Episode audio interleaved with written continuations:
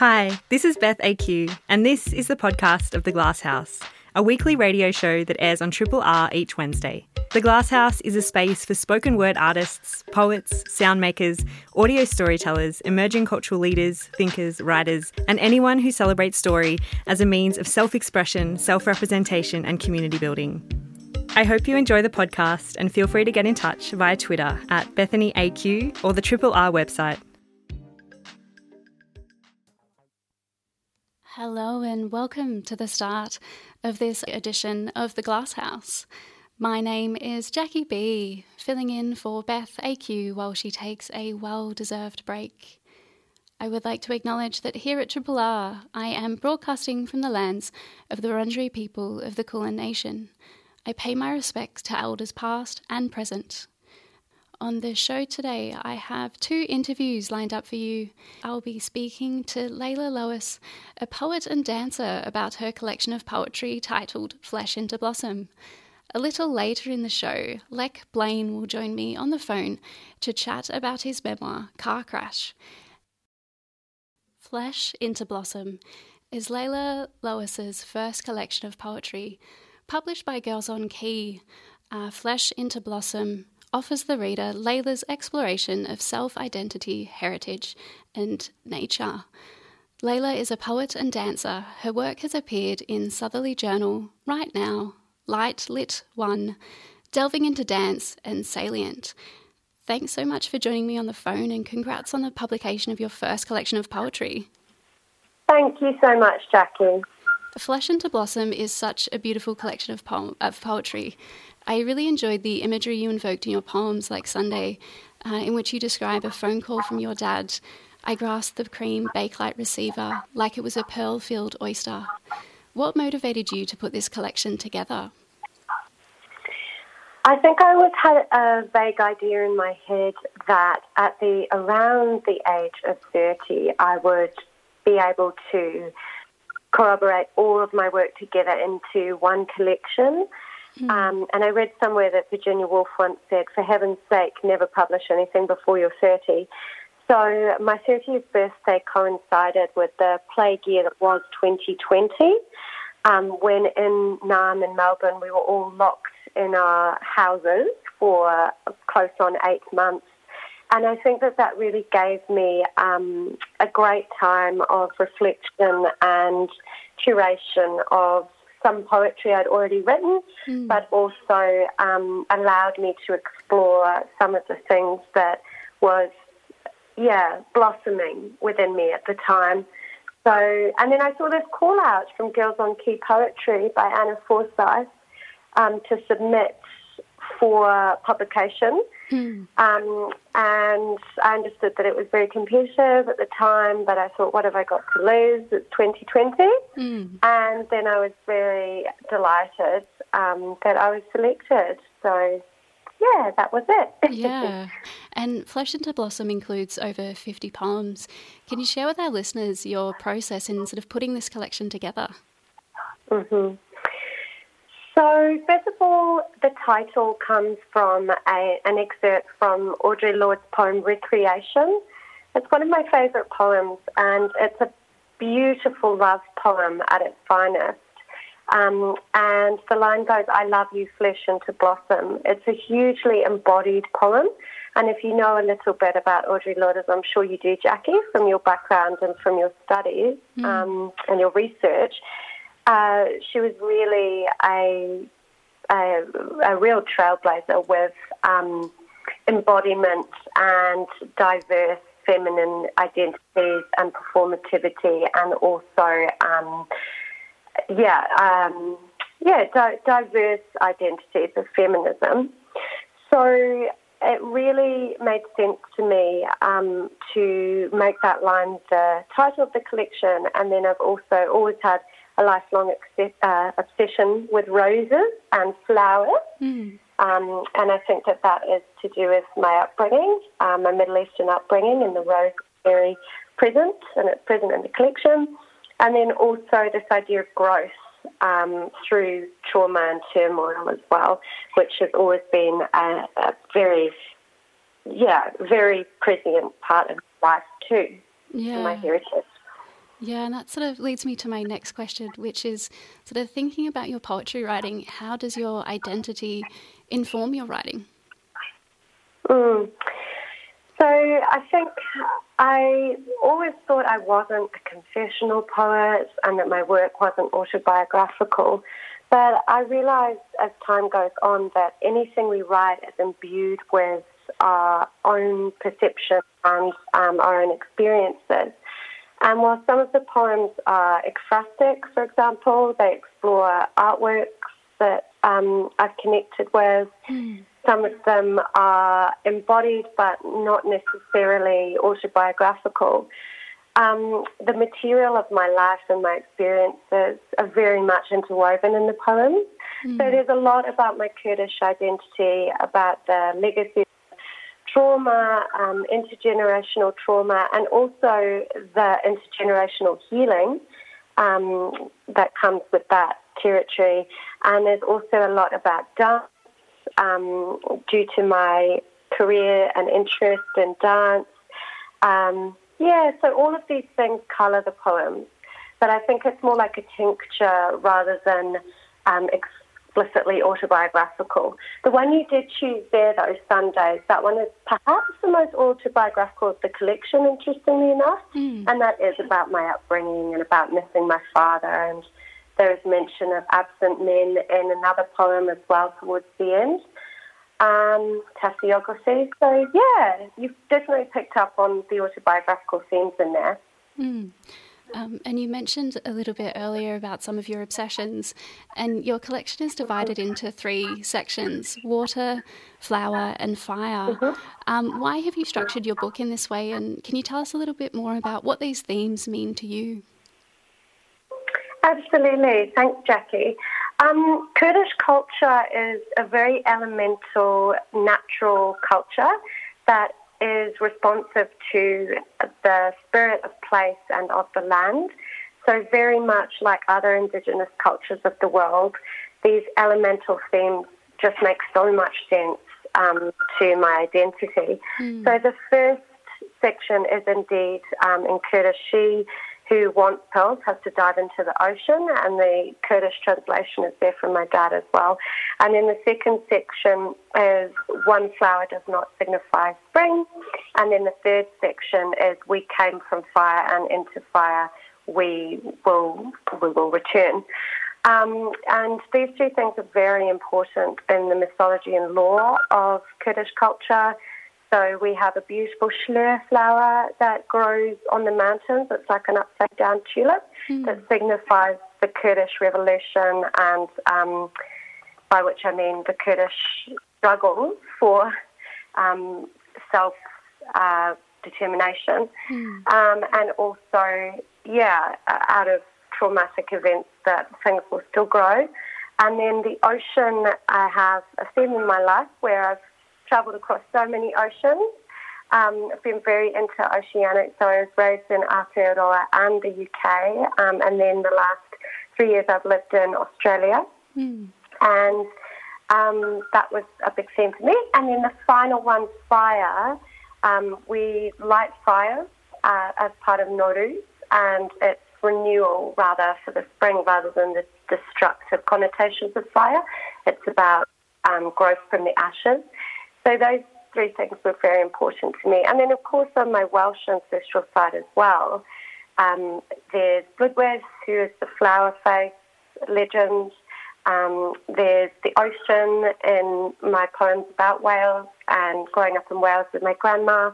And then fire is just something that's so elemental in so many cultures. So that's really the thinking behind it, that mm. triptych. yeah. yeah. Um, and we spoke a little bit off air about the possibility of you um, reading some of your poetry on air. Yeah, yeah, sure, if you'd like me to. Yeah, that'd be great. okay. So I thought I might read the last poem of the collection um, because I think it encapsulates a lot of the feel and the sense of the book as, an entire piece. Mm. So it's called Black Gold of the Sun. I am slicing sunlight through the dark. Who made this night? A forge deep in the earth mud. Rumi. Strong does not always appear so. Even gold alloys with the dark, tarnishes in time, like myrrh resin leaking from scorched bark. From fire I came, daughter of the sun, to fire I will return, garlanded with cinnamon, cedar, cardamom. So wow. that's the final poem in the collection. Yeah, I'm clicking my fingers in the studio. I'm not too sure if the mic's picking it up, but um, I'm sure some listeners who were at the um, the poetry launch earlier this April um, would have really enjoyed and benefited from your reading your poems. And Flesh into Blossom was launched at Big Bang Studios in Northcote at the beginning of April. Um, after the year we've had of sort of Zoom events and Zoom launches, uh, what was it like to launch your first book of poetry in real life, sort of in a physical setting? Oh, I can't tell you. It was such a special moment, and um, a lot of my dearest people could not come. Um, my mum was still locked out in Aotearoa, and my dad and my brother are still in the UK. Mm. Um, but in spite of all that, the fact that I was able to film it as well, I had a lovely friend, David, who did videography. Um, it was just such a special experience to share with the people who were there. And the intimacy and beauty of live performance is just such a real thing, as I know I'm sure you'd appreciate too. Mm. Um, we also managed to raise some money for Dewey, the Aboriginal Women's Culturally um, Appropriate Charity which I think really restored hope in me after the year we'd had as well. Just reminded me the power of live events to actually, um, yeah, help the community at a larger scale as well. People were very generous. Um, so, for so many reasons, it was important for me that I was able to do a live performance and incorporate dance in there as well, mm. because, um, yeah, it's a huge part of my identity being a dancer too such a special experience. Thank you. Yeah. Um, could you talk us through a little bit more of the dance elements of your launch and how did you um, combine poetry and dance? Yes, sure. Um, I think dance and poetry to me has always been um, a combination that I've explored and one that felt very natural. Um, I have several very important, inspiring artists in my repertoire that I just love to read and watch.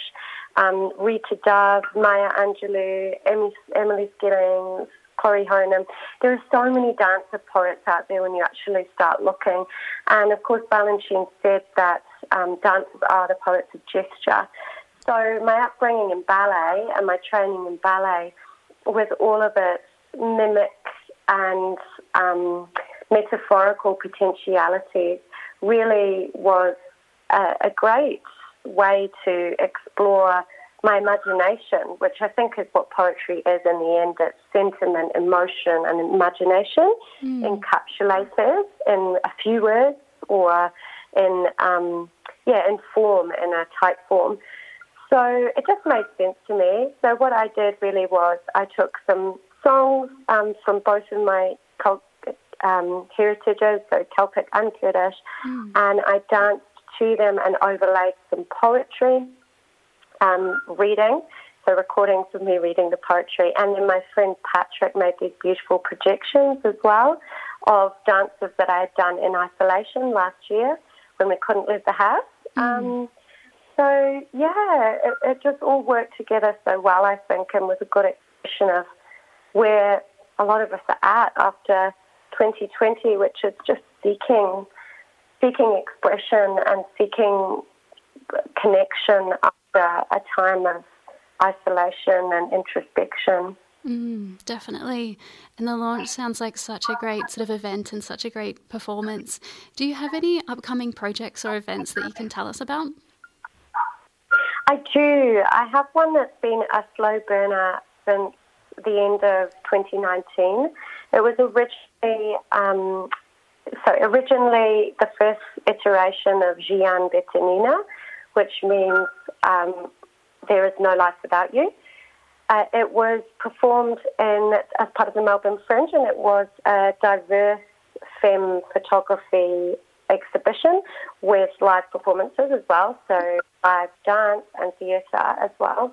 What we're doing is we're remounting it for the Walker Street Gallery in Dandenong. So it's a collaboration between me and Patrick Rose, who's made these beautiful projections that are interwoven with cultural imagery from Kurdish and Celtic culture, live dance, and also music from um, various cultures around the world. Um, but all of it is very focused on the fem connection with nature.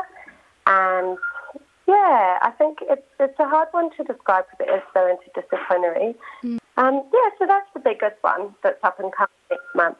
Yeah, that sounds great and definitely one to pencil in the diary. Um, we are yeah, almost out of time, but um, where can listeners buy Flesh into Blossom and how can they keep up to date with your poetry? Well, um, if they go, if people go onto Girls on Key website, www.girlsonkeypress, let me just check if there's press on the end of that.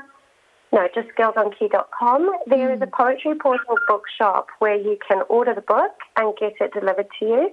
Otherwise, it's coming soon to a few bookstores in Naarm in Melbourne. Mm. I'm starting to get consignments out in the bookstores, or they can contact me at Leila Lois Dances on Instagram. So it's my name, Leila Lois Dances underscore on Instagram if they would like a personal signed copy. Yeah, that's great. Thank you so much for, for that offer. Um, and thank you for jo- joining me on the phone today, Leila. And congrats on the publication of your first collection of poetry. And I look forward to reading more of your work. It's such a pleasure. And I also enjoyed reading your work, Jacqui, oh, um, oh, about the women's movement in Melbourne. So thank you so much. Yeah, thank you. This is a podcast from Triple R, an independent media organisation in Melbourne, Australia. To find out more about Triple R or to explore many more shows, podcasts, articles, videos, and interviews, head to the Triple R website at rrr.org.au. At 17, Lech Blaine walked away unharmed from a car crash that killed three of his friends and left two in comas. On a May night in 2009, seven boys in Toowoomba, Queensland, piled into a car. They never arrived at their destination the driver made a routine error leading to a head on collision. These are the first three sentences from the blurb of Lech Blaine's first book, Car Crash, a Memoir. In Car Crash, Lech explores themes of identity, masculinity, family, friendship, class, sport, mental health, grief, and trauma. Lech Blaine is a writer based in Sydney. His work has appeared in the Best Australian Essays, Meanjin, The Guardian, and The Monthly. He is an inaugural inaugural Griffith Review Queensland Writing Fellow and won the 2017 Queensland Premier's Young Publishers Award, uh, Young Publishers and Writers Award, as well as the 2019 Brisbane Lord Mayor's Emerging Artist Fellowship. Thank you so much for joining me on the phone, Lech. No worries at all. Um, I just wanted to give a quick content warning to listeners that we may be touching on some intense topics. Uh, and if you need to speak to someone, Lifeline is there on 1311 one four. Uh, so, Car Crash is an incredible memoir. I couldn't put it down, and there were so many times when I was reading it and my heart was just in my throat. I also found your observations of a big country town about class and about mental health, trauma, and grief very relatable. Uh, what motivated you to write Car Crash? Yeah, it's a convoluted process, and uh, yeah, there was no light bulb moment. I'd always been interested in, in literature. I'd always been interested in reading and writing, and, and so this event happened to me. But I'd, I'd um, you know, I'd, I'd been reading literature before that. I'd been writing before that, and then yeah, I, I went through that, and it wasn't certainly wasn't something that I thought that I'd write about um, in the immediate aftermath. Like uh, that was, yeah, I, I spent a long time trying to airbrush those that trauma and that grief from my existence. And so, yeah, I, I, was I definitely wasn't keen to revisit that, especially as honestly as what I ended up doing mm. in the memoir. But yeah, I, I, I, guess I'd been trying to write fiction uh, in my early twenties, and, and I just reached a point where uh, I just didn't I didn't think that I was going to. I, I didn't think I was going for the jugular. I was, yeah, trying to. I was writing about my life, but I was cutting out the experiences which produced all of the, those really heightened emotions. And so, yeah, I, I just wanted to go straight, cut straight to the chase of this mm. event, which so much of my life has revolved around since. Mm. And I'm really interested in the role that memory plays in memoir writing. And in the acknowledgement section, you write that Car Crash is a work of creative nonfiction, not journalism, reportage, or a personal diary. Scenes have been recreated based on your memories, which are fallible and were even before you suffered from a major trauma. I was wondering if you could flesh out for us the role that memory played in your writing and what do you think are the advantages or perhaps disadvantages of writing in memory?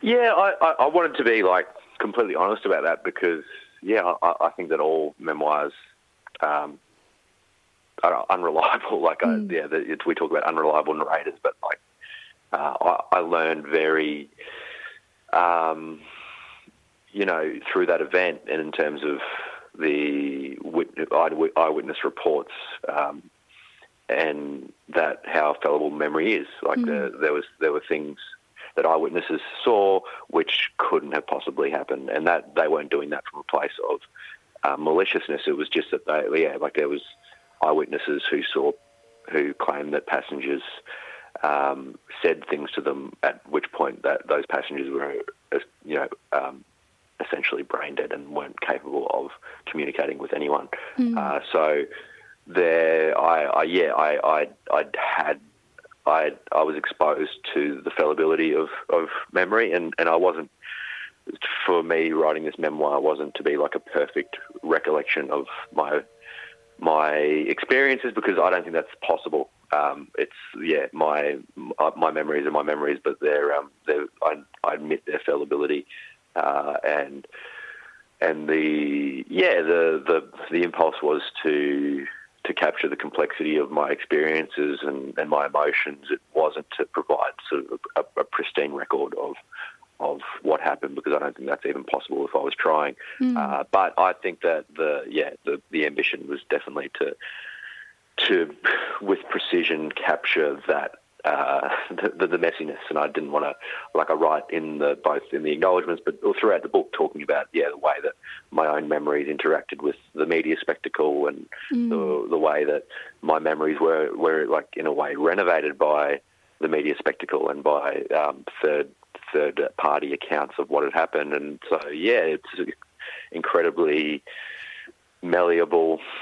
Um, like my memories are incredibly malleable and and yeah, I, wanted to just dive deep into that. I, but I also wanted to be able to like write the memoir if I had if I had have set myself impossible expectations about about how perfect they were. Well, then I just would have never wrote the thing. So yeah, I I, I um I, I've used the baseline of those events of the things that I could remember, and I tried to to yeah flesh them out with um with language and, and mm. with other other people that I spoke to about their experiences, and, and arrive at this point what the memoir ended up being. Mm. Um, you mentioned then about speaking to other people about their experiences, and um, something that I found quite relatable in your memoir is the way that you write about Facebook and your experiences of Facebook and grief, and the way that social media was a site where grief was performed. Um, I'm two years younger than you, so Facebook also played a role in sort of my coming of age experiences and the way that I socialise with my peers. Um, so, did you use Facebook and your Facebook page as a source to help you write Car Crash? And was there any other sources that you drew on? Yeah, I, I, like social media obviously created a lot of discomfort through the, the grieving process and, and, and how public all of that was.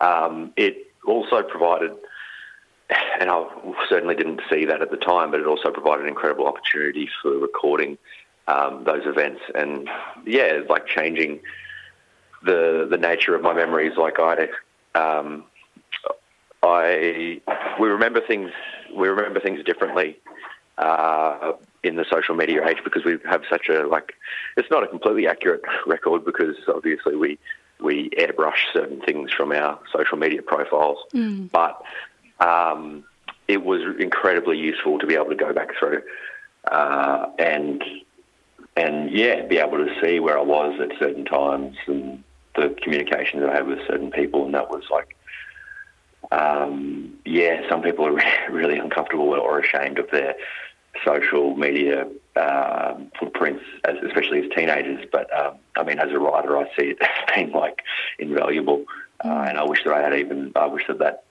that record actually went further back. Uh, I'd love to have. I'd love to have a record of my um, interactions with different people. Uh, you know that I've lost, uh, both family and friends, and yeah, I wish that that was um, even deeper, not from some, some sort of like voyeuristic point of view, but just to um, be able to record those interactions. Yeah. Um, just sort of thinking about the themes now. Um, and the theme of masculinity and what it means not just to be a man, but to be an Australian man, which also includes other factors like uh, sexuality and class, was quite central in your memoir. Um, was masculinity always something that you wanted to explore in Car Crash, or was it something that sort of came up as you were writing? Uh, yeah, it was just it was unavoidable. Like it, I didn't set out to be a document document of masculinity, but I mean that's what it ended up being. Um, there's just yeah, uh, it's a book about seven guys who are in the car, uh, and yeah, there's a lot of uncomfortable parts of that about who we were and why we were there, and and, um, and yeah, through recreating my own experience, seeing how complex um, my my own history was. Um, yeah, that was.